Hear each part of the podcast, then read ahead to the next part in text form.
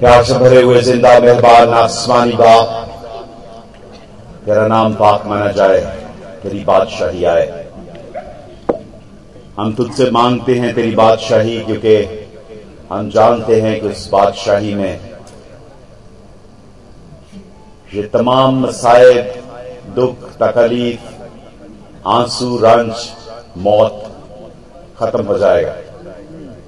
राय बाप हम तेरा शुक्र अदा करते हैं कि ज़मीन पर भी तूने अपनी बादशाही को वसत देने के लिए हमें मुकर किया है। हम उस खुशी का इजहार कर सकते हैं, उस इतमान का अमन और सलामती का इजहार कर सकते हैं। तू हमें इस दुनिया पर कसरत की ज़िंदगी अदा करता है। तू हमें सेहतमंदी, सलामती अदा करता और अपने ज़िंदा खत और ज़िंदा गवाह बनाता बाप तेरा शुक्र अदा करते हैं।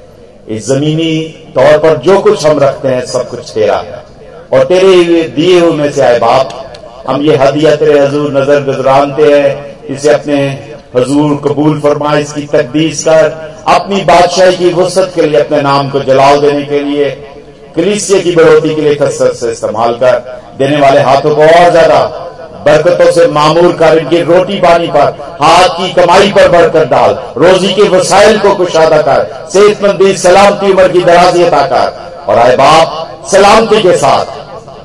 इस पंदावत से हमें सकता है क्योंकि ये दुआ तेरे प्यारे बेटे, हमारे खुदा मसीह के वसीले से मांगते हैं। आमीन। आए हमारे बाप तू जो आसमान पर है, तेरा नाम पाक माना जाए, तेरी बादशाही आए।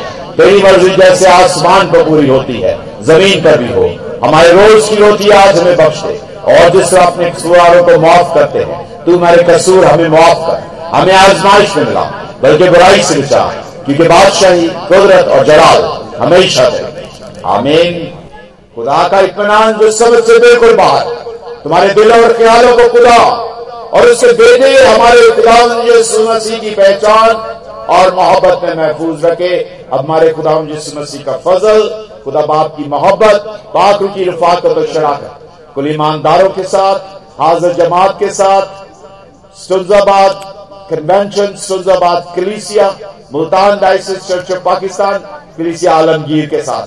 बरकत, सलामती, रूह की मामूरी और कलाम की तरवीज और बादशाही की वसत में। अब से लेकर हमेशा हमेशा तक होता रहे। आमीन।